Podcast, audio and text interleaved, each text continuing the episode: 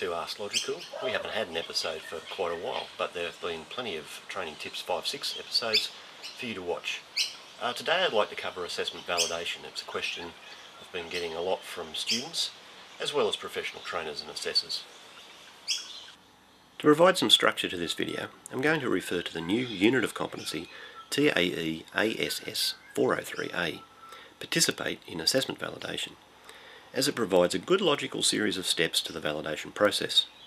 This unit has three elements prepare for validation, contribute to the validation process, and contribute to the validation outcomes. I'm going to cover each of these elements. To start with, I should define what assessment validation is. I think some of the confusion with validation is that we use the term valid a great deal in the design of assessment. Validation is similar, but there is a slight difference. A validation assessment is an assessment that assesses what it is meant to assess. The process of validation includes checking to see if an assessment is valid, but it also involves other checks and reviews. A good definition comes from a really handy validation guide that you can access from the address on the screen. Pause this video now and write it down.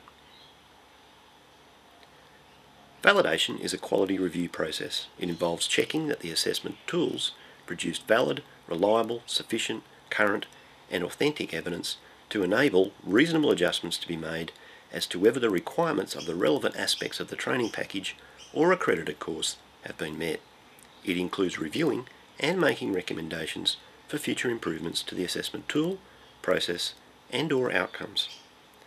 So the whole point of validation is to ensure that there is the highest quality possible in the assessment systems, policies and procedures, assessment tools and instruments, assessment resources, and assessment outcomes. The key to all of this is that assessment meets the competency requirements it applies to. Okay, so in plain English now, validation is a series of steps that we use to make sure our assessments and assessment processes are of the highest quality possible. The process will involve at least two or more people so that we have a range of experience and opinions and we need to record the process. Okay, the process of validation. First step, prepare for the validation. Let's keep this simple. 1. What are we going to validate? The assessment tool, the instructions, the observation guides, etc. 2. Who is going to be part of the validation?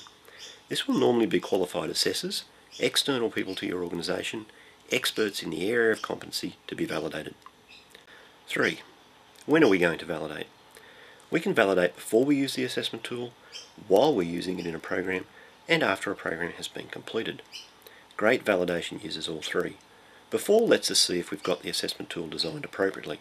During allows us to take assessment evidence and participant feedback into account to see how the tool is working in operation. After allows us to look at fully operational assessment tool and check to see that it has worked as we expected. And number four, how are we going to record the process?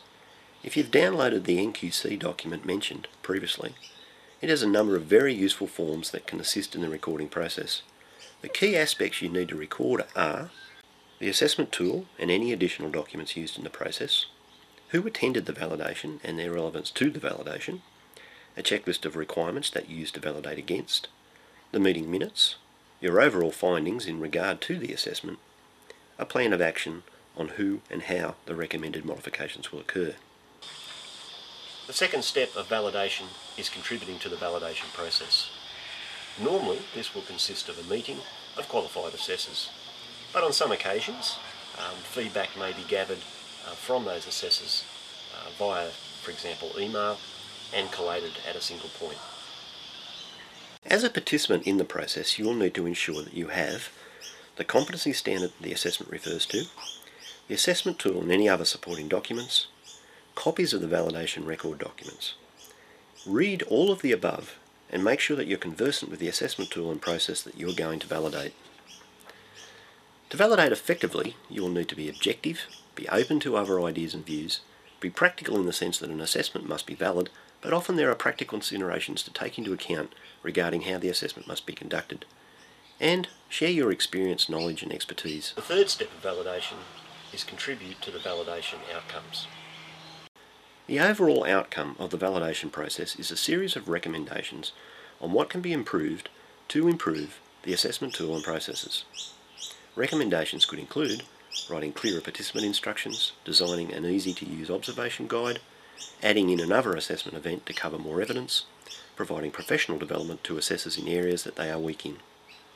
A plan should be drawn up which explains what the modification required is, who will be responsible for it, how it will be achieved including any resources required and timelines, and when it will be completed.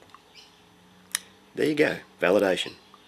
In summary, validation involves preparing and planning for the validation, being actively involved in the validation process and using your expertise to assist in the quality enhancement of the assessment, and ensuring that all of the validation information is recorded and that there is a plan on how the recommendations will be carried out. So there you go. Validation isn't all that complicated, is it?